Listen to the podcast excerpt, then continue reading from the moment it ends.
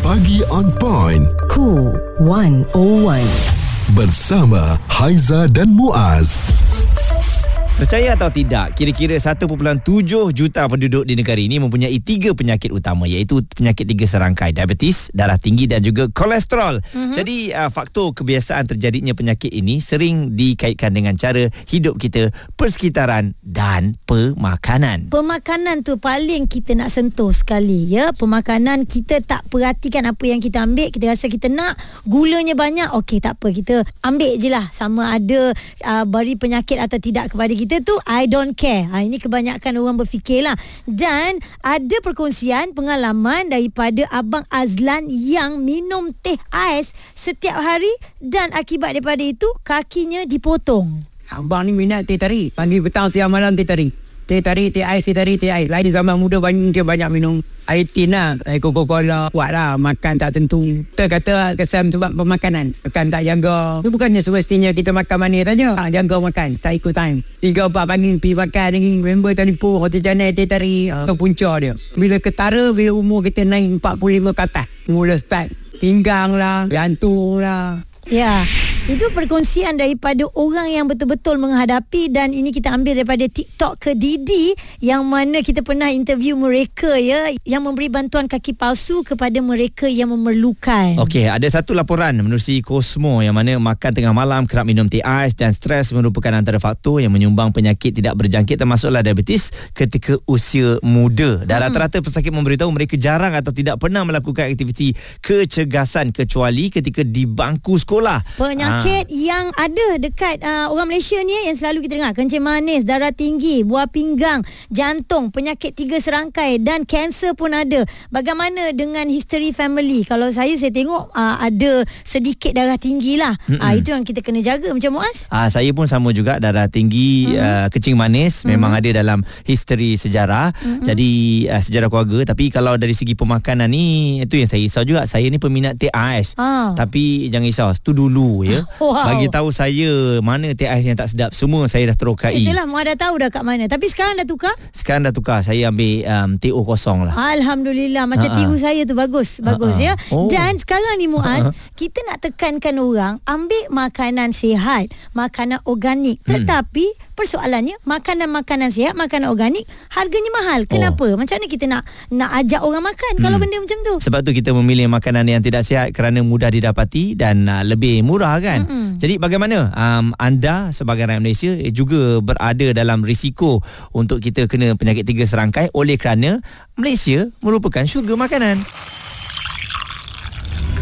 Perbualan menyeluruh bersama Haiza dan Muaz Pagi on point, cool 101 semasa dan sosial. Kita tahu banyak kemalangan yang berlaku melibatkan pemanduan uh, lori sama ada driver itu salah ataupun lori tersebut tak diselenggara dengan baik. Mm-hmm. Jadi oleh kerana itu kita bawakan kepada anda Encik Mat Aris Bakar selaku Presiden Institut Memandu Malaysia dan pengarah urusan Metro Driving Academy dan Al Hafiz uh, yang merupakan tenaga mengajar Metro Driving Academy. Mm-hmm. Jadi kalau kita tengok ni Al Hafiz um, selaku tenaga uh, pengajar ni pemandu-pemandu lori ataupun mereka yang datang untuk um, belajar ni kan uh, dari segi persiapan mereka bagaimana kan dan juga dari segi ilmu yang diberikan tu adakah pada pandangan awak sendiri mencukupi ke untuk mereka menjadi pemandu lori yang baik ni Okey, saya rasa sekarang ni banyak yang uh, student-student ni komplain masa pembelajaran tu tak cukup. Hmm. Uh, dia kata Sepatut okey kalau ikut yang normal berapa jam?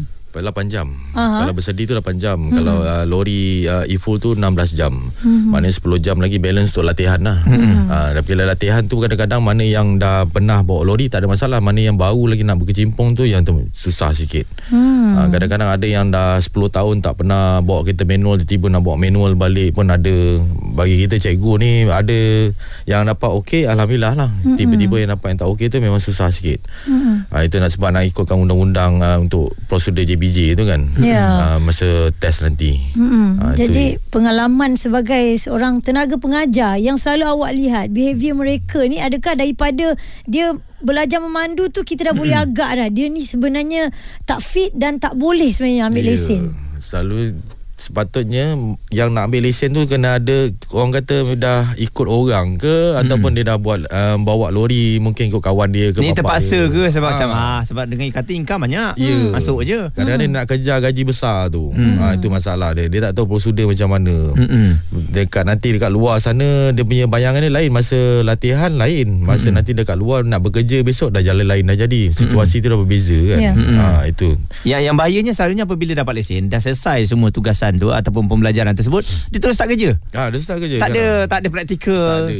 Weh, tu lompat begitu je. Ah, kan? Oh. Terus bawa berapa jauh perjalanan lah maksudnya eh? Ah itu yang lagi risau kan sepatutnya dia sepatutnya ada pengalaman macam bersendi lori trailer tu kepada hmm. dia nak lompat dia, dia mesti ada gap konon-konon dan setahun dua tahun matang baru boleh ambil bersendi ke. Ini sekarang mungkin uh, lesen uh, Ifo dah ada terus boleh lompat bersendi dah. Hmm. Ah, itu yang dirisau kan. Mana yang okey tu dah, dah bawa lori tu okey lah. Dah tahulah. Tapi masa yang tak bawa yang fresh lagi ni atau ha. lompat tu tak ada pengalaman lagi tu ah, itu yang bahaya tu. Hmm, ini ini yang kita nampak apa tak mustahil lah berlaku ya kemalangan Ya. yang banyak melibatkan berpunca daripada pemandu lori itu sendiri ya. Hmm. Kita sedar Muaz kita buat uh, tentang cerita ni mesti ada pemandu lori yang akan marah kata eh jangan tuduh semua pemandu lori begitu. Tidak, ini kita tekankan kepada mereka yang memang betul-betul tak bertanggungjawab lah. Yang memang hanya sekadar ambil lesen nak ada gaji banyak bawa Yep. lori dah settle kan. Ha, tu Cukup tak pulang masuk ambil yang buat gaji. konten lagi sekarang Ah, dalam betul. TikTok macam tengah memandu pun dia buat konten juga. Ah, Jadi ya.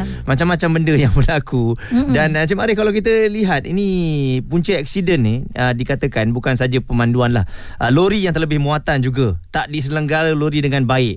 Jadi selalunya majikan ni ada beri taklimat tak kepentingan oleh uh, pihak institut sendiri memandu Malaysia ni? Adakah ada ada kepentingan? Uh, Syarat-syaratnya nak bawa lori jangan lebih muatan. Sudah pasti uh, setiap pemilik uh, syarikat pengangkutan dia tak nak kenderaan dia terlibat kemalangan. Mm-mm. Sudah pasti juga uh, setiap pemandu tu kalau boleh dia tak nak terlibat kemalangan juga. Tetapi apabila berlakunya kecuaian iaitu dari segi penyelenggaraan kadang-kadang uh, pemandu beritahu uh, tayar ni kena tukar oh elok lagi jalan hmm. sebab trip tu tinggi mungkin hmm. jadi uh, bila masuk workshop dia downtime jadi dia akan melalui satu proses masa dan dia akan rugi dari Betul. segi perniagaan hmm. jadi ini kalau dia masih tidak berdisiplin dia tidak, tidak tegas ini yang berlaku hmm. begitu juga uh, pemandu itu sendiri kalau kita tidak latih dia hanya harap dia dapat lesen mandu pertama seperti yang Cik hmm. Apis cakap tadi hmm. tidak cukup contoh eh kalau dia syarikat pengangkutan dia ada tiga kategori articulated ni kargo container dan uh, juga uh, kargo container dan tanker Mm-mm. Besar-besar, tanker tu bawa kan? liquid Mm-mm. contoh macam petroleum Ya. uh, itu memang lagi bahaya. Hmm. Dia kalau dia terlibat kemalangan mungkin seluruh kawasan tu macam di Thailand dulu gas tu meletup habis semua kawasan tu terbakar dan ramai yang kehilangan nyawa. Balik kepada kita punya pemandu tadi, dia perlu latihan lanjutan. Contoh uh, pengendalian kan uh, kenderaan berat. Jadi masa dia belajar tanpa muatan mm-hmm. yang Betul. disebut tadi. Hmm, bawa lori saja. Apabila dia memandu yang sebenar, dia bawa load. Mhm. Jadi dia perlu melalui latihan membawa muatan. Hmm. Uh, macam kita latih pemandu bomber, dia bawa fire engine tu, fire truck tu dengan air sekali, hmm. penuh. Jadi dia laju, lain lagi lagi bahaya hmm. daripada lori kosong. Hmm. Jadi macam mana dia nak mengendalikan uh, kenderaan yang full load? Hmm. Uh, kalau tanker pula dia kena belajar pula half load. Hmm. Jadi dia akan tuhuyung hayang dan Betul. sebagainya. Kalau dia. ada kemahiran, hmm. dia, dia latih, dia boleh kawal kenderaan tersebut. Hmm. Jadi semua syarikat dia perlu melaksanakan latihan lanjutan sebab lesen memandu pertama yang dia dapat yang Cik Abis cakap tadi memang tak cukup. Hmm. Jadi kita ada kurikulum dia. Dan elok juga saya sebut bahawa untuknya syarikat pengangkutan di Malaysia ini kita dah ada uh, standard kemahiran pekerjaan kebangsaan dalam bahasa Inggerisnya uh, NOS National Occupational Skill Standard iaitu level 1, 2 dan 3 uh, dan yang keempat dan lima akan di, di, diselesaikan makna daripada light vehicle commercial driving level SKM level 1 sehingga kenderaan berat level 2 dan sehinggalah diploma dan advanced diploma maknanya mm-hmm. ini bagi meningkatkan yang disebut selalu isu kemahiran, Mm-mm. isu uh, pengetahuan dan bila ini di, di, di, ditingkatkan kemalangan boleh dikurangkan Mm-mm. dan mungkin boleh kalau ikut uh, defensive driving kemalangan tu boleh dielakkan. Mm-mm. Jadi itu sebab bila berlaku kemalangan, laporan polis dibuat, sorry lah saya tak perasan, sorry lah saya tak nampak.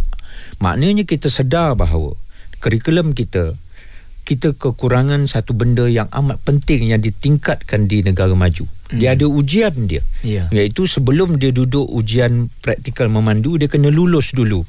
Dia panggil hazard perception test. Hmm. Maknanya macam mana dia mengenal pasti hazard. Hmm. Kalau dia dah kenal pasti hazard sama ada permanent hazard bergerak dan juga kenderaan apa ataupun hmm. uh, keadaan itu bahaya. Contoh hazard dia sempang. Hmm kenderaan yang bergerak berjalan kaki jadi kalau dia dah identify hazard ini tak berlaku seperti di Putrajaya tu. Ya. Ha, jadi dia dah nampak dia Mm-mm. dia punya visual scanning skill dia Betul. kena 12 second ahead dia ya, kata. kereta tu dah dah berhenti dah ha, nampak dah. Ini bila dia tengok tiba-tiba uh, kereta ditahan, Mm-mm. dia panik mm. dan dia hanya menge- sempat mengelak, Mm-mm. tidak dapat memberhentikan kenderaan hmm, dia.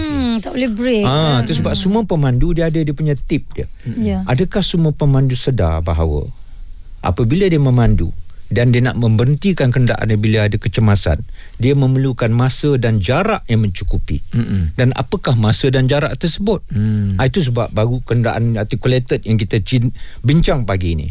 Dia memerlukan sekongkuangnya po, uh, peraturan 4 saat. Uh, kalau pemandu biasa 2 saat. Mm-mm. Jadi itulah masa dan jarak yang cukup untuk dia memberhentikan kenderaan dia mm-hmm. apabila dia nampak ada kenderaan di depan berhenti. Uh, kalau tidak itu berlaku di Putrajaya baru-baru ini. Okey. Mm-hmm.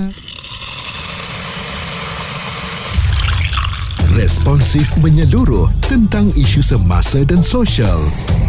Pagi on point bersama Haiza dan Muaz di Cool 101.